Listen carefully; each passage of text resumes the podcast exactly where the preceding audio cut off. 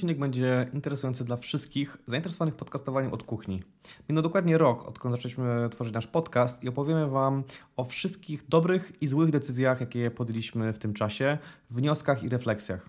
A na koniec podzielimy się informacją, ile zarobiliśmy na YouTubie. Cześć, witamy! Mamy 1 stycznia nowego roku.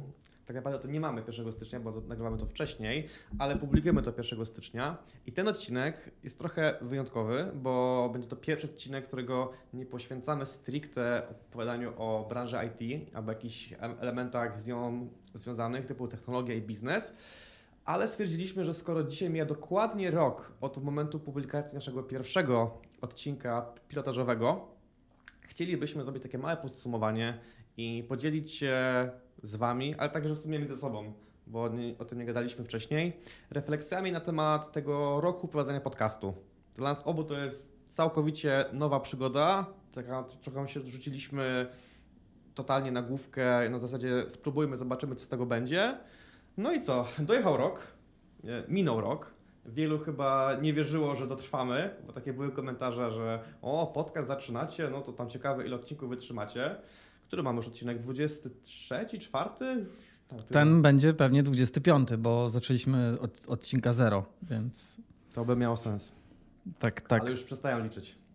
E, ja już też przestałem liczyć, zwłaszcza, że w ramach tipów, które otrzymaliśmy w trakcie, przestaliśmy numerować na YouTubie te odcinki, więc faktycznie ja jestem do tego dużo mniej przywiązany niż ty byłeś, zresztą zawsze tak było. Hmm, tak jest. A, więc e, tak, także e, może zacznę od tego, że chciałbym podziękować Wam drodzy widzowie i słuchacze. Chcielibyśmy Wam podziękować za ten rok przygody. Dla niektórych rok, dla niektórych trochę krócej, a szczególne podziękowania dla tych właśnie, którzy są z nami od samego początku. Naprawdę wielkie, wielkie dzięki. E, Piona Żółwik. Mm, Daniel, Tobie również dziękuję. To jest rok fantastycznej przygody. Mm, szczerze, to bardzo szybko zleciało. Jakby mhm. jednak parę godzin tu spędziliśmy. Dużo się nauczyliśmy. Dużo się nauczyliśmy i właśnie o tym chcemy dzisiaj trochę opowiedzieć, podzielić się z Wami naszymi spostrzeżeniami. I pierwsze, zanim przejdziemy do opowiedzenia o konkretach, jak to wyglądało e, z naszej perspektywy, to w zasadzie takie inside info, tip, który wyszedł, jak przygotowywaliśmy się do tego odcinka. To jest e, taki tip który się przyda wszystkim, którzy są w IT, bo tak to dokładnie w naszych projektach działa. Być może słyszeliście taką, takie powiedzenie, e, wyobraź sobie, czy takie pytanie, wyobraź sobie psa. Zakładam, że teraz sobie wyobraziliście psa i e, no, jakiego psa ty sobie wyobraziłeś? E, mojego, czyli kundla takiej średniej wielkości blondyna. Okej, okay. no jakby dla mnie to jest maltańczyk, bo ostatnio rozmawialiśmy o tym, żeby takiego maltańczyka zakupić i yy, to właśnie, no, czyli rzuciłem hasło, teoretycznie bardzo proste, a każdy z nas pomyślał o zupełnie innym psie. Zakładam, że wy też pomyśleliście o zupełnie innej rasie. I tak dokładnie stało się z tym, w jaki sposób przygotowaliśmy się do odcinka, bo padło hasło: e, zróbmy sobie podsumowanie, nasze przemyślenia po roku prowadzenia podcastu. I okazało się, że Daniel przygotował e, jakby swój wsad, który jest totalnie, jakby dotyka innych obszarów, takich bardziej technicznych. Fajnie podzielił na to, co się udało, co się nie udało, o tym za chwilę. Natomiast ja y, przelałem takie luźne myśli, luźne przemyślenia na temat tej historii, jak to się w ogóle stało itd. Tak itd. Tak e, tam, za chwilę usłyszycie, też mam pewne podsumowania, ale podeszliśmy do tego zupełnie inaczej. I to jest taki fajny przykład praktyczny dla Was, żeby precyzować jakby jasno myśli w projektach, nieważne w jakiej roli jesteście, precyzować te myśli albo dopytywać, jeżeli czegoś nie jesteście pewni. Bo, bo... gdyby cały nasz plan na ten odcinek zakładał, że mamy tę samą formę, to byśmy się dowiedzieli na 5 minut przed, że totalnie nie i to się nie uda i musimy robić to wszystko od nowa. Dokładnie. E, teoretycznie trochę tak jest, że te formy one nie są spójne, ale chyba to cały urok tego, że mamy różne tak perspektywy i zajmujemy się też innymi rzeczami. To Twoją formą. Startuję, tak. Więc y, przede wszystkim y, powiem tak szczerze, być może to niepopularne i nie powinienem, natomiast nie ukrywam, że z mojej perspektywy, jak startowaliśmy z podcastem, liczyłem na to, że będziemy mieli trochę szersze zasięgi po tym roku, roku pracy niż mamy aktualnie.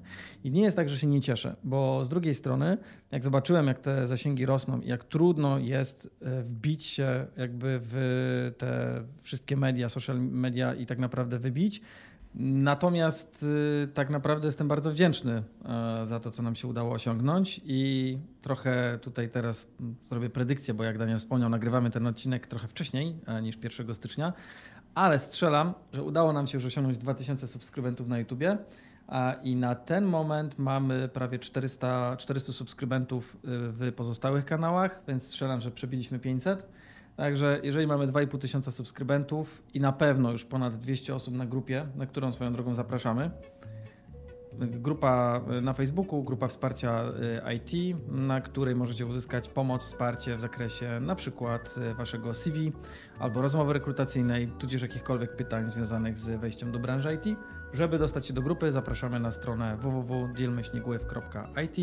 Tam zapisując się do newslettera otrzymacie y, link do grupy oraz hasło, które musicie podać, żeby być do tej grupy przyjętym. Wracając.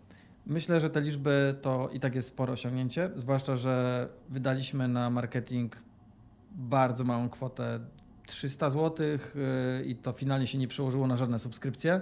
To był, tak, to był taki test na początku roku i tak naprawdę mieliśmy wyświetlenia filmu reklamowego, więc można by przyjąć, że sensu stricte na, na, na, te liczby, które teraz Wam podajemy, nie wydaliśmy ani złotówki. To jest wszystko organiczna praca, e, więc y, jesteśmy za to mega wdzięczni. Także dzięki za każdego suba, za każdego lajka. To jest bardzo motywujące i w tej chwili to jest nasze jedyne wynagrodzenie z tego projektu. I na ten moment y, w najbliższym czasie nie przewidujemy żadnego innego. A przypomnę, jesteśmy 1 stycznia 2024, kryzys w IT dalej trwa i pytanie, czy z perspektywy IT i tego, jak wyglądało do tej pory, czy ten kryzys się skończy, czy on się nigdy nie skończy, bo po prostu IT właśnie przechodzi małą ewolucję, rewolucję związaną z AI, ale o tym, jest, y, o tym mówimy w innych odcinkach. Y, wracając jakby do, do sedna, y, to nie będę ukrywać, że ten projekt stanowił dla mnie osobiście pewnego rodzaju kontynuację mojej pasji, od której w ogóle zaczęło się prowadzenie biznesu. Wspominaliśmy o tym w pierwszym odcinku. Dla tych, którzy nie wiedzą, nie słyszeli, to y, jakby ja firmę zakładałem w liceum i firma jakby było to tworzenie stron internetowych, ale jako dodatek, natomiast bazą, podstawą było radio internetowe, które w 2007 roku, kiedy zaczynałem, było czymś ekstra, czymś, czego, co, nie, czymś, co nie jest normalnością, jest czymś nowym, jest czymś, co ma duży potencjał rozwojowy. Takie też było, więc jakby mikrofon nie jest mi obcy. Ja zawsze lubiłem e, radio, lubiłem mikrofony, więc jakby nie ukrywam, że e, dało mi to dużą satysfakcję i faktycznie taką przy okazji realizację pasji, która jak się okazało po tych 17 latach dalej we mnie jest i dalej cieszy mnie mówienie do mikrofonu. I teraz jeszcze bardziej cieszy mnie, że ktoś chce tego słuchać. Także super y, i bardzo, i bardzo fajnie. E, też w ramach podsumowań chciałbym wspomnieć odcinek, który przyniósł nam tak naprawdę największe wzrosty i największy przyrost subskrybentów. Jeżeli jeszcze tego nie słyszeliście, to zapraszamy e, do odcinka o kryzysie w branży IT, który był w czerwcu e, wypuszczany oraz do jego aktualizacji, którą nagrywaliśmy w połowie grudnia. Więc jesteśmy jeszcze przed tym odcinkiem, szczerze mówiąc, więc nie wiem, czy ten drugi też nam przyniesie kolejne wzrosty i wtedy może się okazać, że te moje predykcje na 2000 są już nieaktualne. Oby tak było. Oby. E, tak, także w ramach podsumowań przede wszystkim jesteśmy świadomi też tego, że kierując swój przekaz do osób nietechnicznych i jeszcze na poziomie takim raczej juniorskim w IT, E, w momencie, kiedy jesteśmy w kryzysie, tak też zaczynaliśmy, bo my już zaczynając w styczniu tego czy zeszłego roku wiedzieliśmy, że, że jesteśmy tak naprawdę w kryzysie, czy też u jego progu. E, tym bardziej uważam, że te liczby są, e, są jakby całkiem fajne i cieszymy się, że chcecie tego słuchać. Myślimy, ja przynajmniej myślę i mam nadzieję, że też kilka osób uchroniliśmy przed jakąś taką nagłą zmianą decyzji E, trochę nieprzemyślaną, na zasadzie rzucenia się na głęboką wodę. Tak, zdarzały się komentarze na naszej grupie osób, że o nie, jakby nie spodziewają się, że to może być takie trudne, nie spodziewają się, że to może być tyle problemów, może faktycznie tej mojej aktualnej pracy jeszcze nie rzucę, może to CV najpierw dopracuję, zanim zacznę je wysyłać szerzej, więc jeżeli potem byśmy mogli wnioskować, to chyba tak, możliwe, że potencjalnie komuś parę problemów yy, od paru problemów uchroniliśmy, więc to tym bardziej cieszy. Dajcie znać, jeżeli tak się właśnie stało i... Yy... Ale co ważniejsze, dajcie znać, jeżeli jakieś rady, które może od nas otrzymaliście, czy to w materiałach, które tutaj widzicie, czy na grupie, która jest generalnie zamknięta, ale właśnie, żeby tam wejść, to wystarczy wejść na naszą stronę i się zapisać do newslettera, bo tam też sporo rad dajemy odnośnie głównie właśnie cv i tego, jak się do nich przygotować do, do pracę. Jeżeli komuś to pomogło, to tym bardziej dajcie znać, no bo to nas najbardziej ucieszy.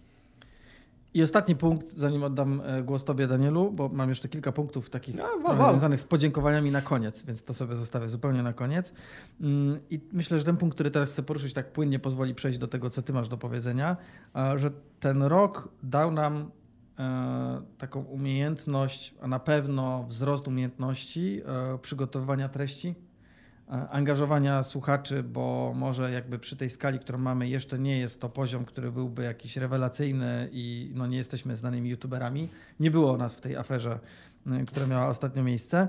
E, natomiast ja już widzę różnicę, jakby jak się przygotowujemy do odcinków, faktycznie trochę lepiej te treści konwertują, trochę lepiej angażują, pojawiają się komentarze, za które jeszcze raz wielkie, wielkie dzięki. No i jakby nie będę ukrywać, że każdy odcinek był swego rodzaju lekcją, jakąś inspiracją, szczególnie te odcinki z, z naszymi gośćmi. Ja również czegoś się z nich dowiadywałem, uczyłem, jak na przykład w odcinku z Allegro. Pamiętam jakby parę, parę takich insight info z Allegro, które mnie zdziwiły do dzisiaj. E, także jest to też fajna przygoda również jakby dla nas, dla mnie, gdzie, gdzie faktycznie dowiaduję się nowych rzeczy, pomimo że w branży jestem już tych lat 17. E, I mm, jakby taki mam ogólny wniosek z tego, zapisałem sobie hasło, na pewno je znacie, że done is better uh, than perfect. I z taką mis z taką wizją, z takim podejściem rozpoczynaliśmy nasz podcast rok temu. Jak odsłuchacie sobie pierwsze odcinki tych podcastów, no to na 100% jakość dźwięku, wtedy tylko dźwięku, bo nie było wideo, będzie dużo gorsza niż jest teraz. Pewnie za rok, jak spojrzymy na to nagranie, stwierdzimy, ok, Mieliśmy cały czas dużo błędów z dykcją. E, mieliśmy dużo błędów takich jak i śmakich i owakich i na pewno będziemy poziom wyżej. E, natomiast to pokazuje w praktyce, i ja sobie sam potwierdziłem coś, co wiedziałem, ale jakby to jest kolejny dowód, że po prostu trzeba się do roboty wziąć, robić i poprawiać zawsze można. I to jest coś, co e, przyświeca większości projektom IT, a powinno przyświecać pewnie wszystkim. Nie ma co czekać, aż będzie perfekcyjny moment, perfekcyjne dopracowanie. Trzeba po prostu startować, sprawdzać i e, upgrade'ować, doszlifowywać na bieżąco. To tyle ode mnie. Oddaję głos. Dobra, dzięki Mateusz.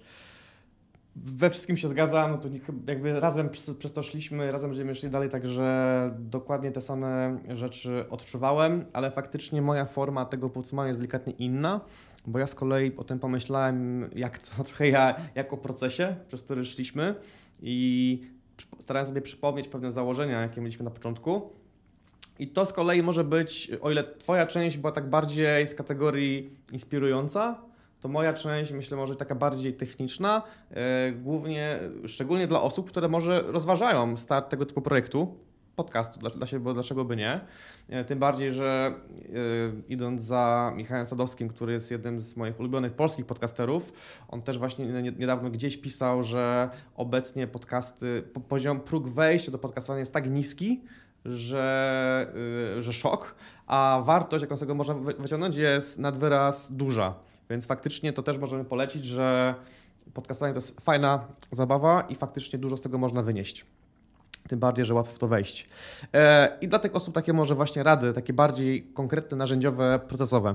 Ja to przygotowałem w formie zestawienia pięciu dobrych decyzji, jakie podjęliśmy, a przynajmniej tak uważam, i pięciu złych decyzji, jakie też no, albo faili, albo fuck upów, zwało jak zwało. Więc tak postaram się mówić na przemian, żeby było ciekawiej. Pierwsza dobra decyzja, jaką podjęliśmy i co, i co zrobiliśmy dobrego na samym początku, to było takie w miarę wyważenie tego naszego przygotowania się, a od pójścia na YOLO. Bo zgadzam się z tym, co powiedziałeś przed chwilą. Done is better than perfect. Trzeba zacząć i robić, ale to nie znaczy, że we wszystko możemy tak wchodzić totalnie na YOLO bez żadnego przygotowania. Ja mam tak przynajmniej, że żeby mój mózg taki się wprawił tryb y, produktywnego zasuwania, to muszę mieć pewien przygotowany framework i dla nas tym frameworkiem, takim właśnie takim środowiskiem narzędziowym, którym się obiecaliśmy, było najzwyklejsze, najprostsze Trello. To jest aplikacja, którą polecam zawsze wszystkim na start, którzy nie są zaznajomieni z charakterystyką pracy na zadaniach, z zarządzaniem przepływem zadań, procesem, z to listami i tak. Cała praca w branży IT na tym polega. To jest totalny fundament, bez tego się nie da zrobić nic, a Trello jest najprostszym do tego narzędziem. I... Daniel to jest Trello Man. Jakby tak. to jest gość, który zawsze i wszędzie sprzedaje Trello, ale potwierdzam, też teraz korzystamy i rozpisaliśmy swoje wewnętrzne mm, taski, tak to nazwijmy, między liderami a nami, e, właśnie na Trello. No, to jest tak proste narzędzie, że do w miarę łatwych projektów, mało skomplikowanych, będzie w zupełności wystarczające, jest szybkie w stworzeniu i tak dalej. I teraz na ekranie właśnie pokazujemy nasze Trello, jak ono wygląda dzisiaj, ale struktura się nie zmieniła, czyli stworzyliśmy sobie taką prostą ścieżkę tego, jak odcinek staje się od pomysłu faktycznie zrealizowanym bytem na start sobie stworzyliśmy listę tematów. Yy, takich chyba sobie stworzyliśmy około 15 tematów, tak na górkę, żeby też mieć pewność, że będziemy mieli o czym mówić. No bo pomysł pojawił się, nagrajmy podcast, fajnie. Ale czy przypadkiem po dwóch, trzech odcinkach nam się nie skończą ciekawostki, więc sobie zrobiliśmy tam listę właśnie chyba około tematów 15 i to nam powiedziało, że nie, okej, okay, jeżeli w parę minut możemy tyle tematów wygenerować, to na pewno jeszcze trochę nam ich przyjdzie.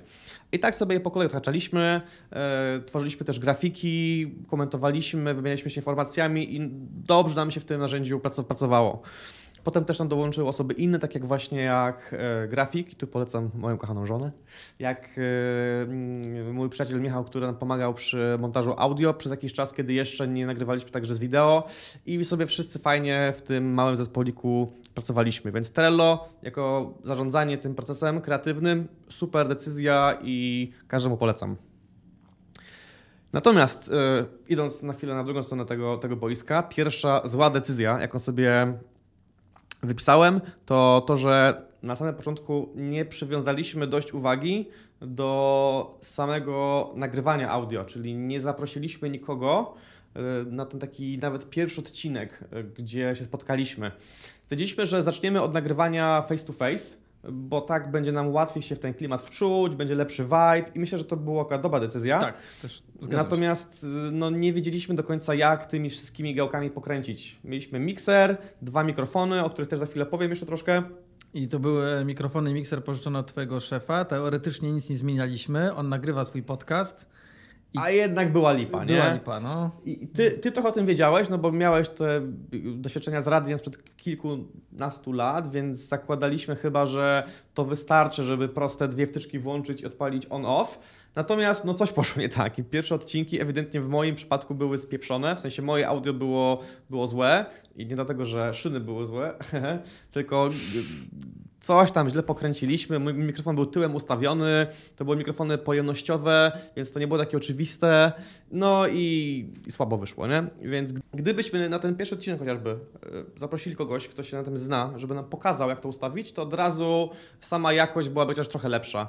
I pomimo, że jakość merytoryczna też się musiała dopasować i nasze mówienie do, do mikrofonu i tak, i tak dalej, to samo audio byłoby lepsze, a, a jest, jest gorsze, więc no to była zła, zła, decyzja, że w tym przypadku tak na jolo poszliśmy i jakoś to będzie i tak wyszło średnio. Więc to myślę taka pierwsza z tych złych decyzji. No dobra. Kolejna dobra decyzja, którą podjęliśmy, to było nagranie kilku odcinków na zapas. Stwierdziliśmy, że już nie wiem ile, z cztery czy, czy pięć nagraliśmy, zanim pierwszy opublikowaliśmy? Myślę, że cztery, cztery i jeden już opublikowaliśmy wtedy, natomiast y, to ten bufor no gdzieś w połowie roku nam się zgubił i w tej chwili w sumie zaczynamy go odbudowywać. Tak. Czy y, ten bufor jest umowny? Wydaje mi się, że on był kluczowy na początku i to była dobra decyzja, że w momencie, kiedy jeszcze nie wiedzieliśmy co i jak, to nagraliśmy sobie odcinków na, tak na dwa miesiące w przód, żeby je publikować i potem już nie skupiać się na tym kminieniu co dalej, tylko po prostu obserwować reakcje i zbierać feedback.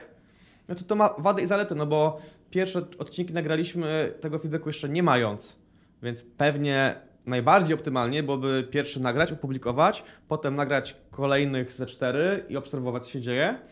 Ale tak czy siak czuję, że mieliśmy taki trochę luz i nie było tego stresu, że musimy gonić, gonić, tylko mieliśmy chwilę, żeby to tak. wszystko przemyśleć i się do kolejnych lepiej Mi to bardzo odpowiadało.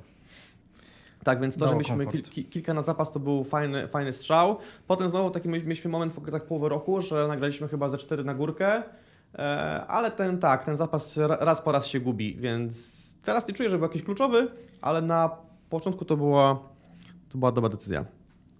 Dobra, e, druga zła. Zaniedbaliśmy materiał wideo i kontekst YouTube'a co myślę na mocno wpłynęło na zasięgi. Wychodziliśmy z punktu, że nagrywamy podcast, więc nagrywamy audio. I nawet pamiętam, jeden z moich znajomych mnie pytał na samym początku, kiedy jeszcze to rozważaliśmy, czy, czy, czy właśnie wideo też, bo wideo ma teraz mega moc.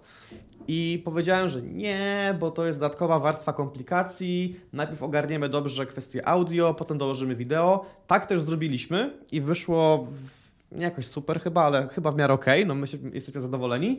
Natomiast teraz wiem, że to wideo to wcale nie jest jakaś super mega warstwa komplikacji. No to jest postawienie iPhone'a, bo my to sobie nagrywamy z, z telefonów, które pełnią funkcję kamery połączonej z Maciem. Zadbanie o światło, jakiekolwiek przynajmniej, jakieś Myślę, tło. że to jest y, taka też dobra okazja, że wrzucimy zdjęcie z backstage'u. O, tak. Wygląda. Teraz ono się właśnie wyświetla. I to nie jest jakieś wielkie studio, po prostu mamy pokój, który ma kawałek tutaj ogarnięty i to, i to wystarczy. I samo to nie, nie podnosi poziomu skomplikowania dwukrotnie, może tam o 10, 15%, a już jednak podnosi zasięgi na, na YouTubie, więc... Ale muszę przyznać, że, bo ja składam te odcinki poza jednym, który, który wrzuciliśmy na zewnątrz do montażu, no to muszę przyznać, że jakby jakieś pojęcie o montażu musiałem mieć wcześniej, bo się tym pasjonowałem. Gdybym nie miał, byłoby troszkę trudniej niż 10%. Okej, okay, to, to, to fakt, no. O tym nie pomyślałem, Natomiast no bo ja tego nie robię. nie jest to też jakiś rocket science. Jak ktoś umie ciąć y, już audio, to potnie sobie też wideo, da radę, zwłaszcza, że te ścieżki się po prostu ze sobą łączy i one, zresztą jak nagrywamy teraz, to one są połączone z automatu, więc faktycznie jeszcze plus jeden, który z tego y, jakby trochę się wtrącę tutaj, bo on wynika z tego wideo, że jakby mieliśmy też naturalny mm, opór przed wideo z racji tego, że no, no wiecie, nie? Jakby audio, słychać, słuchać siebie samego to już jest źle, ale oglądać siebie na kamerze, jak się robi te wszystkie miny i tak dalej, i tak dalej, to już jest w ogóle tragedia. I fakt jest taki, że jakoś specjalnie się nie przyglądam na tym wideo samemu sobie, e, bo nie jest to komfortowe i pewnie nigdy w 100% nie będzie, ale u mnie przynajmniej zaszła totalnie zasadnicza zmiana. To znaczy, jakby przestałem się zupełnie bać swojego wizerunku i się go wstydzić. Jakby na tyle się już opatrzyłem swoje facjaty w tym wideo, że jakbym w tej chwili, zresztą mieliśmy okazję gdzieś się wypowiedzieć do telewizji w ostatnim roku raz czy drugi, to zupełnie zszedł mi ten stres to znaczy, jakby naprawdę zyskałem taką e, możliwość, umiejętność, że podejrzewam, że dopiero gdybym musiał się stawić w profesjonalnym studio z kamerami, gdzieś w telewizji, z mocnymi światłami, to pewnie ten poziom stresu byłby no, widoczny i odczuwalny. Natomiast jeżeli zostanę kiedykolwiek zaproszony, hehe, do jakiegoś e, tego YouTube'owego świata, gdzieś do, do jakiegoś YouTubera, gdzie będzie postawiona lustrzanka czy cokolwiek, to podejrzewam, że będzie w miarę luz, tak jak mamy tutaj. I to jest coś, co dostaliśmy wy, za darmo. Wypracowaliśmy jakby trochę bezkosztowo, no bo to się po prostu zadziało. I myślę, że jest yy, super dodatkiem, który po prostu w życiu może się kiedyś przydać. Tak, to jest I... zdrowe, żeby nie mieć stresu przed samym sobą i to, żeby wybrzmiało, to nie uważamy siebie za nie wiadomo kogo, w sensie oczywiście, że i w naszym mówieniu do mikrofonu, i w przemyśleniach, i w aparycji, we wszystkim jest jak u każdego milion elementów do poprawienia, ale samo tego się nie wstydzenie oznacza, że po prostu możemy iść w świat i robić rzeczy i prawdopodobnie dla 90% odbiorców będziemy good enough, żeby chociaż chwilę nam poświęcić. Komuś się to zawsze nie spodoba i to jest ok, jak najbardziej, ale to nie jest tak, że się nie spodoba większości. I to trzeba sobie w głowie odblokować, a najłatwiej przez praktykę. Dokładnie. Taki case, mam nadzieję, że to mi nie zaszkodzi, ale uzupełniający. Yy, mam taką przypadłość, że jak mam możliwość, to lubię chodzić na rozprawy sądowe, które są niegroźne. Jak się coś trafi, mm, zazwyczaj to były nasze pozwy, zazwyczaj to były pozwy o zapłatę, jakieś faktury, Natomiast y, jakby to były przeróżne sprawy. O podłogę w biurze, y, z sąsiadem miałem jedną sprawę y, o szczekającego psa i jakby jeżeli już się trafia taka sprawa, bo oczywiście nie szukam ich na siłę, to lubię tam pójść do tego sądu, bo co mi dało to przez kilka lat, że się stawiłem w sądzie kilkanaście razy pewnie, że dzisiaj już nie odczuwam stresu wchodząc do sądu. I mam nadzieję, że nigdy mi się ta umiejętność nie przyda, ale przynajmniej na ten moment e, dzięki temu, że zdobyłem doświadczenie po prostu do tego sądu chodząc, widząc, obserwując jak to działa, jak działa, jak się wypowiada sędzia, jak się wypowiadać do sędziego, powoduje, że ja w tej chwili wchodzę do sądu i de facto nie odczuwam w ogóle stresu z tytułu bycia w sądzie. Mogę się stresować sprawą, mogę się stresować tym, o co ktoś mnie zapyta, natomiast nie stresuje mnie sama obecność. I wierzcie mi, że naprawdę odczuwam tą różnicę względem na przykład osób, które jak ja jestem na takiej sali i ktoś jest przesłuchiwany, no i widać po prostu, że ktoś jest po raz pierwszy. Strasznie się stresuje, ręce mu się trzęsą, poci się, nie wie jak się wypowiedzieć, patrzy nie na sędziego, a patrzy gdzieś na bok. To, to oczywiście już wszedłem pewnie zbyt, dużo detali, ale mm, czasem warto wyjść ze strefy komfortu w takich trochę kontrolowanych warunkach, no bo to, o czym powiedziałem, jeżeli to jest sprawa niegroźna w sądzie i po prostu można przyjść się przysłuchać, to jest niegroźne, albo jeżeli jest nieuniknione, no to po prostu starać się tam pojawiać i jeżeli jest taka szansa, nie uciekać, bo czasem można się nie pojawiać, nie uciekać. I to samo tutaj. To znaczy, co by się okazało, gdybyśmy się spotkali z jakimś hejtem po pierwszych dwóch nagraniach? No, świat by się nie zawalił, bo mamy skalę dosyć niewielką i jakby trudno, no, albo byśmy się poprawili, albo byśmy przestali nagrywać wideo, jakbyśmy byli aż tacy brzydcy mhm. i tacy straszni. Natomiast y, tym niewielkim dyskomfortem, który odczuwaliśmy na początku i pewnie trochę odczuwamy do dzisiaj, spowodowaliśmy, że kiedy nam się przydarzy zawodowa lub niezawodowa, ale taka konieczność, żeby się gdzieś pojawić, no to po prostu sam fakt pojawienia się tam przed kamerą już będzie generował dużo mniejszy stres albo nie będzie go generował w ogóle. Więc to jest taka moja rada, znowu popłynąłem mocno tutaj w dywagację, ale to jest taka moja rada jeszcze ogólna do wszystkich, żeby jeżeli macie możliwość w jakichś w miarę kontrolowanych warunkach, to za każdym razem korzystać z tego wyjścia ze strefy komfortu. Wiem, że brzmi jak coach, Mike z internetu, ale no serio to działa, nie? Jakby na własnej skórze to przeżywamy. Po prostu. Zgadzam się w pełni. No. Możemy lecieć dalej. Dobra. Kolejna myśl, jaką miałem, muszę sobie sprawdzić, która teraz tu będzie. Pomyślcie tak. sobie, że ludzie tak ze mną pracują, nie? A niektórzy ze mną żyją. Kolejna myśl to, że y, nie byliśmy tymi, którzy, żeby zacząć biegać, to idą do sklepu i kupują sobie super buty, najlepszego Garmina. Nie, wcale nie byliśmy. No nie, pierwsze parę odcinków nagrywaliśmy... Ale nie, w sensie, że w życiu byliśmy trochę. No w życiu tak, ale w tym projekcie. A, w tym projekcie to tak oczywiście kusiło, żeby zacząć całą przygodę od kupienia od razu sprzętu, mikrofonów, świateł, ze zrobienia studia. Tu już myślałeś, żeby jakiś pokój w biurze e, przerobić na studio. No jakby super pomysł, ale to był właśnie ten case, że najpierw się kupią, a potem nic z tego nie wyjdzie. Więc w pierwszym ruchu rozkminiliśmy, co możemy zrobić, skąd możemy wziąć jakiś sprzęt, żeby uniknąć jakichś personalnych inwestycji, żeby faktycznie zwalidować, czy to nam w ogóle wychodzi, czy to ma w ogóle sens. I te pierwsze bodajże 5 czy 6 odcinków nagrywaliśmy na takich mikrofonach totalnie pożyczonych. Akurat miałem ten komfort, że u mnie w pracy są mikrofony, które mogłem pożyczyć i też tą przestrzeń użyczyć sobie. A przy okazji dzięki Kuba. dzięki, no i całe NetGuru, które, które pomogło w tym bardzo. Ale gdyby nie to, to byśmy coś innego wymyślili. W sensie. Nawet... Wojtek by pożyczył. Wojtek, albo po prostu byśmy pożyczyli mikrofony na zasadzie na jeden dzień i byśmy jednego dnia naciorali sześć odcinków, dałoby się, dałoby się i byśmy mieli tą, tą więc jakby da się bardzo niskim nakładem kosztów yy, to sprawdzić i nie ma co kupować od razu sprzętów za pięć koła i żeby potem okazało się, że to ja jednak się wstydzę mówić do mikrofonu i tego się nie da słuchać i jest słabo. Więc to była korci, dobra decyzja. Korci, ale, ale nie. Przez nas przemówiła dojrzałość, bo już w życiu i Daniel i ja przeszliśmy te etapy, gdzie e, właśnie, no to dobrze, to trzeba się przygotować na porządnie. Najczęstszy z mojej perspektywy taki niesprzętowy case, który mamy, to robimy nowy projekt, który, który gdzieś tam przeżyłem w życiu, robimy nowy projekt, to tak, no logo, logo, no musi, logo musi być na, świetne musi być, nie? I skupiamy się i teraz, teraz będziemy robić logo. No, strona internetowa. O, zróbmy stronę internetową. Musi być super strona internetowa. I jeszcze załóżmy spółkę do tego ponieśmy koszty, zróbmy wszystko, a dopiero potem będziemy się zastanawiać, jak pozyskać klientów. To, to jakby jest rozwinięcie znowu tego case'a, o którym mówi Daniel. To jeżeli myślicie o swoim biznesie, o czymkolwiek, to po godzinach, jak najniższym, jakby jak najniższym nakładem kosztów i czasu i o ile się to da, z wykorzystaniem po prostu tych narzędzi i tych możliwości, które macie tu i teraz, a nie bawieniem się. I to jest takie trochę oszukiwanie samego siebie, że kupię najlepszy mikrofon, kupię najlepsze buty do biegania, to na pewno będę mieć motywację, żeby to robić. Nie, Wiesz, najpierw miejmy tą motywację, potem dopiero.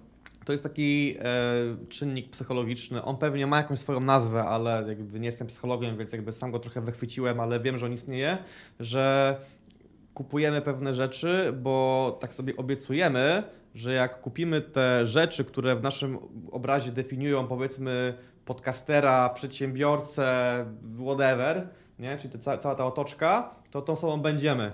I tak sobie to wyobrażamy, tak, że, tak. że, ten konkretny zakup i jakby te rzeczy dadzą mi to poczucie, że ja jestem teraz jadę jakimś sportowcem, bo mam Garmina, mam super buty i w ogóle i mam kartę na siłownię. Ja jestem już sportowcem. I wtedy do, do, dopiero okazuje się, że wcale, że nie. To jest tylko otoczka, a tam nie ma nic w środku. I warto tego być świadomym i najpierw to człowiek wytworzyć, a potem w ramach nagrody sobie. No jak te mikrofony do, do, do nas, do mnie przyjechały, to byłem taki, że o, czuję, że na to zapracowałem. Na zasadzie, że byłem, cieszyłem się, że dopiero po jakimś czasie sobie je kupiliśmy, bo to była taka nagroda, że faktycznie to ma sens i teraz faktycznie czuję, że mogę je wykorzystywać i wiem mniej więcej jak.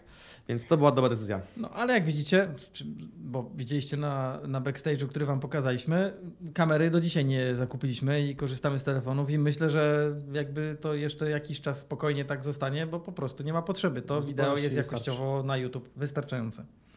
No dobra, to kolejna zła decyzja, jaką podjęliśmy totalnie. A, bo jeszcze nie, nie powiedziałem o jednym, o tym YouTubie. A w sumie mówiłem o tych filmikach, że. Nie dobra, to już sobie mówiłem, że. Tak, to było powiedziane. Kolejna zła decyzja, którą podjęliśmy, może trochę nieświadomie, chociaż nie, trochę świadomie jednak, to była kwestia miniatur na YouTubie. To się łączy z tym poprzednim, że trochę jakby zaniechaliśmy, zaniedbaliśmy kwestię kanału YouTube'a i jego potencjału i trochę nam to przypadkiem wyszło, że ej, my na YouTube robimy najlepsze, najlepsze wyniki. I tak nie było relewacyjne, ale porównując do innych kanałów, gdzie głównie byliśmy na Apple Podcast, Spotify i na Google Podcast, jeszcze przez chwilę na, na SoundCloudzie, ale tam nic się nie dzieje, to YouTube wychodził najlepiej, najbardziej efektywnie. I to nam tak fajnie organicznie wyszło. To jest też dobra rzecz, że poszliśmy tym tropem i dalej drążyliśmy ale faktycznie na początku totalnie zaniedbaliśmy kwestię miniatur. Trochę tam się, wi wiadomo, że jak się używa YouTube'a, to się widzi te takie krzykliwe, clickbaitowe miniatury, które obiecują nie wiadomo co, a my już wiemy, że tam klikniemy, tam nic ciekawego nie będzie. Ja nie wiem, czy my zaniedbaliśmy, bo ja kojarzę, że jednak to była świadoma decyzja, żeby one były spójne, chcieliśmy się w ten sposób wyróżnić. Tak, ale no, to, to, można było zrobić lepiej. Można było wejść w ten nurt i nie być takim krzykliwym. W sensie... A, pod tym kątem lepiej, dobra. No, no okej. Okay. Te, które mamy dzisiaj, też nie uważam, że są jakieś genialne. Czasem tam trafi lepsza, czasem trafi się gorsza, ale no, to nie są takie chamskie clickbaity. I dopiero w pewnym momencie, w którym faktycznie poczuliśmy, że no tam no nic się nie rusza, w sensie coś trzeba z tym zrobić i parę fajnych rat otrzymaliśmy. Zaczęliśmy nad, nad tymi miniaturami pracować świadomie i tak naprawdę to właśnie pierwszy odcinek, na którym zrobiliśmy porządną miniaturę, to był odcinek o kryzysie, który nam totalnie wystrzelił, w sensie no to było coś totalnie poza w ogóle moimi marzeniami, bo do, do tego odcinka, który opublikowaliśmy w połowie czerwca, mieliśmy tam średnią oglądalność na poziomie 100, 200, może 300 wyświetleń na samym YouTubie i pewnie około tam 100 na Spotify i tak dalej, no to nie są spektakularne wyniki. Ten odcinek opublikowaliśmy, on sobie przez tydzień hulał takim zwykłym tempem, gdzie nic się nie działo, a nagle jak poszło, to zrobiliśmy chyba w tydzień 1000, w drugi tydzień 5000, za chwilę 10, 15. I poleciało totalnie wykładniczo, co było mega miłym zaskoczeniem. I przypadkiem bądź nie, to był właśnie pierwszy odcinek, w którym celowo i świadomie nad miniaturą popracowaliśmy i zrobiliśmy ją eksperymentalnie. I czy to wystrzeliło? Być może, nie wiemy. Tam też była tematyka dobrana bardziej starannie. I o tym też za chwilkę jeszcze powiem trochę więcej. Więc ewidentnie kwestia miniatur, no, do, do, do tego trzeba uwagę przyłożyć, jeżeli się publikuje cokolwiek na YouTubie, bo to jest naprawdę być albo nie być. I faktycznie też widać to w statystykach, że no, jest większa klikalność. Jest taka statystyka, klikalność miniatur i na początku mieliśmy ją na poziomie 2%, 1,5%, a odkąd nad nimi pracujemy mamy około 5-6%. I to już jest chyba całkiem nieźle, przynajmniej jak na nasze standardy. Może ktoś nam skomentuje, że nie, ktoś się zna lepiej, to zapraszamy do opinii, ale no widzimy progres. I taki szybki komentarz z mojej strony dodatkowy. No, dla tych, którzy są zażenowani poziomem miniatur, może niekoniecznie naszych, ale ogólnie na YouTubie, też się zastanawiałem nad tym przed y, naszym doświadczeniem właśnie z miniaturami, że jakby kurczę, czy ludzie naprawdę klikają? Jakby sam klikałem, ale trochę się nad tym nie zastanawiałem. Naprawdę to musi tak wyglądać? Stąd też była ta nasza koncepcja, żeby to było takie stonowane, spójne. Wtedy chcieliśmy się wyróżnić. No i niestety okazało się, że jakby kurczę, no ludzie tego chcą, w sensie, że to się właśnie klika i te krzykliwe miniatury, te hasła, te clickbaity, one się naprawdę, już teraz wiem, nie biorą z tego, że twórcy są e, e, coś nie do końca jakby próbują wycisnąć coś niewiarygodnego. Po prostu jak tak się tych miniatur nie robi, to generalnie content się nie niesie. Pewnie są jakieś wyjątki od tej reguły i być może ktoś nam tu w komentarzu wskaże jakiś Hmm. kanał, który nie ma takich krzykliwych miniatur, a jednak się klika.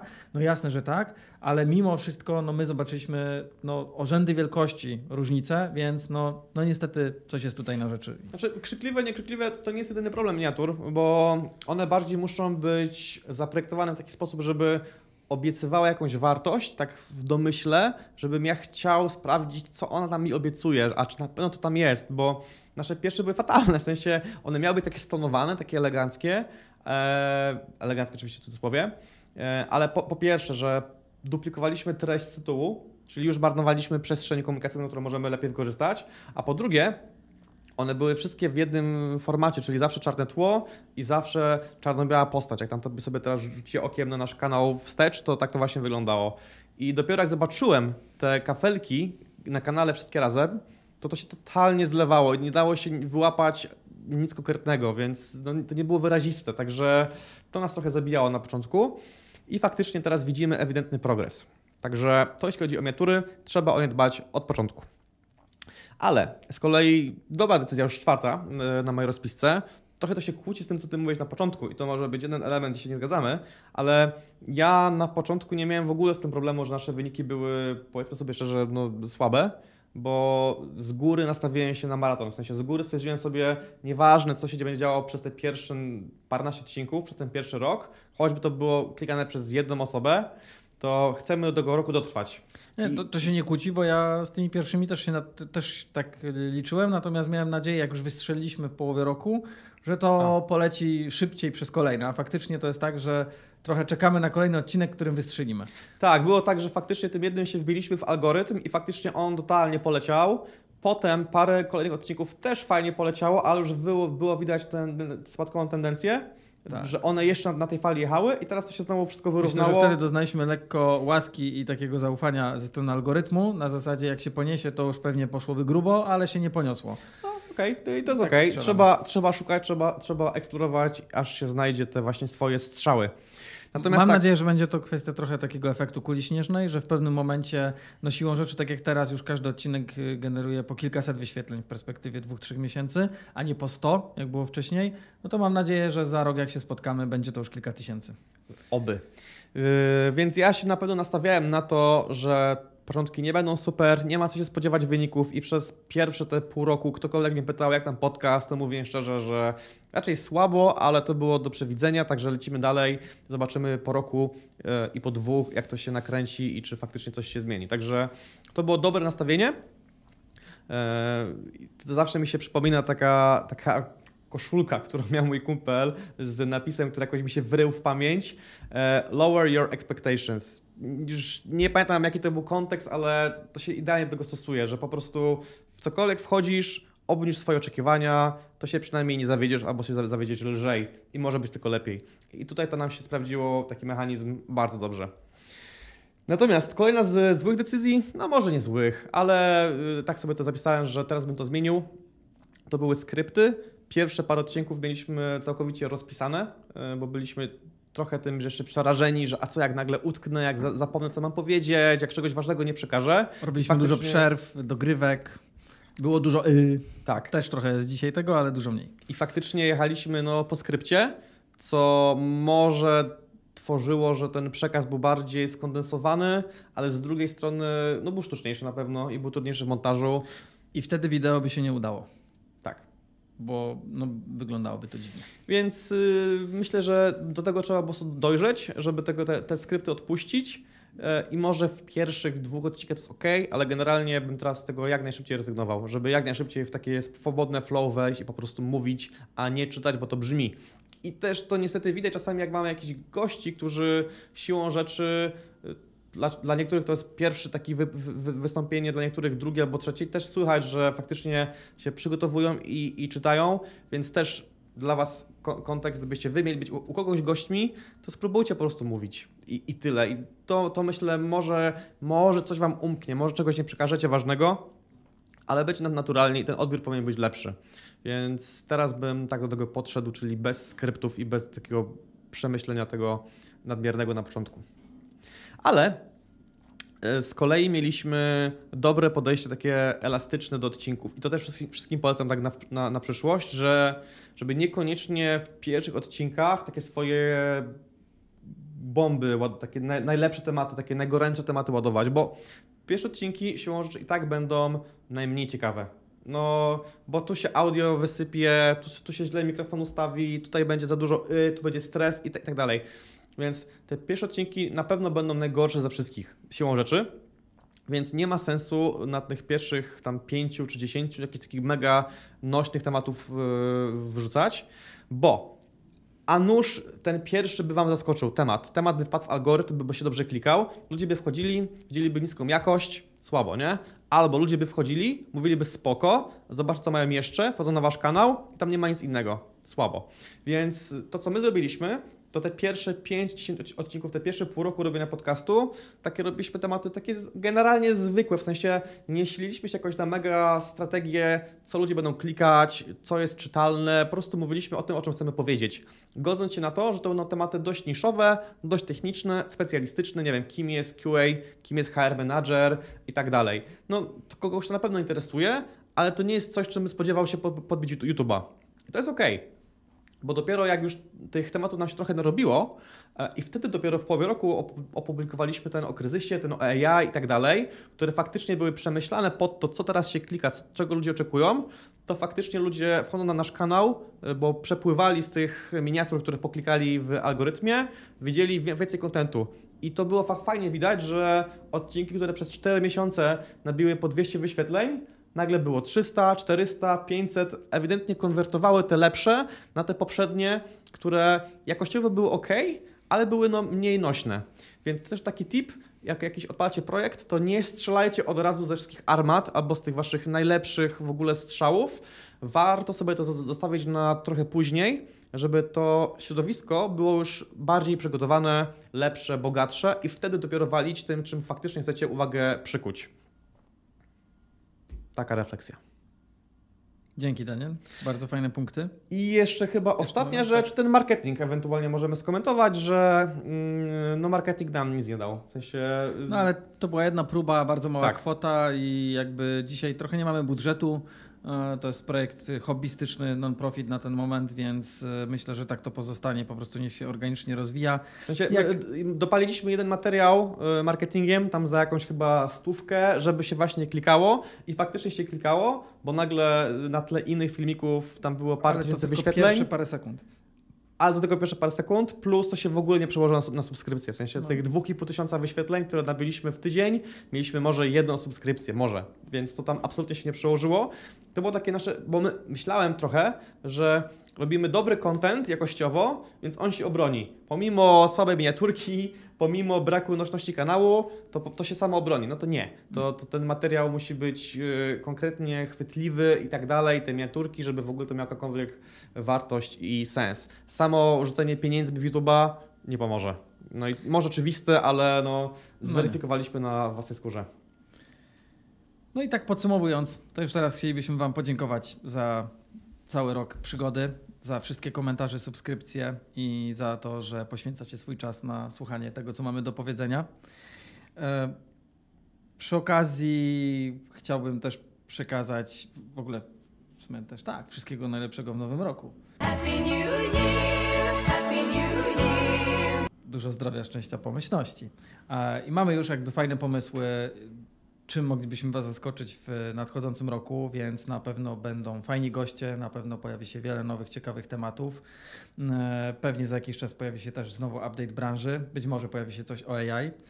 E, I tak kończąc, to chciałbym Was jeszcze raz zachęcić do udziału takiego bardziej aktywnego tej, współpracy razem z nami, czyli do komentowania, do lajkowania, do dołączenia do naszej grupy. Nie musicie się tam aktywnie w żaden sposób angażować, ale może przyjdzie taki dzień, że będziecie mieli potrzebę, aby skorzystać z którejś z rad lub po prostu śledząc to, co się tam dzieje na grupie, coś Was zainspiruje coś Wam pomoże. Nawet jeżeli w tej chwili niekoniecznie wchodzicie do branży IT, ale na przykład zobaczycie, jak pracujemy nad CV żeby one się y, jakby dobrze, dobrze, dobrze czy lepiej sprzedawały, czy były lepiej odbierane przez drugą stronę. Co prawda, no branża, y, nasza grupa jest typowo skierowana do osób, które chcą dołączyć jednak do branży IT, więc jeżeli nie macie takiego zamiaru w ogóle, to nie to, że zabraniamy, no ale tam będziemy poruszali głównie takie tematy. E, także zachęcam, to jest dla nas mega motywujące, to jest w tej chwili zapłata e, za naszą pracę, czyli każdy taki like, subskrypcja, komentarz, dołączenie do grupy, to, to, są, to jest zapłata, którą my odbieramy. Mega nas to jara, mega nas to satysfakcjonuje i daje motywację do tego, żeby dalej działać. Więc jeżeli uważacie, że ten content, który dostarczamy jest w jakiś sposób merytoryczny, jest Wam przydatny, to będziemy bardzo wdzięczni za te aktywności. Teraz mnie zainspirowałeś, że możemy gdzieś na początku napisać i powiedzieć na zasadzie, ile zarabiamy na YouTubie, bo zarabiamy i teraz o tym powiedzieć, że faktycznie formą zarobku jest to, co powiedział Mateusz i generalna satysfakcja, widząc Wasze zaangażowanie i fajne komentarze, ale no nie ukrywajmy, udało nam się odpalić tryb monetyzacji, także dla wszystkich zainteresowanych, uwaga, zarabiamy tak średnio, myślę, że ile? Z 5 dolarów miesięcznie? Tak. Nie? Jest szaleństwo. Więc wychodzi mniej więcej po pół dolara na odcinek na osobę. Około tak, no. Także tym, Także w sumie nie za darmo. tym tempem myślę, że nabijemy jeszcze parę odcinków i możemy iść na jakiś obiad, co? Yy, musimy osiągnąć próg 100 dolarów, żeby móc wypłacić, więc jeszcze trochę. Aha, no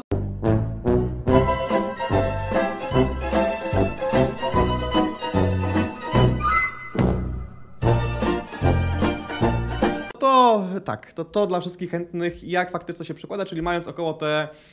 Dw, ile mam? Półtora No, na tysiąca temat półtora subskrybentów, tysiąca to wychodzi średnio 5 dolarów miesięcznie. I tym optymistycznym akcentem jeszcze raz dziękujemy i siemano, do następnego odcinka. Do siego roku. Trzymajcie się.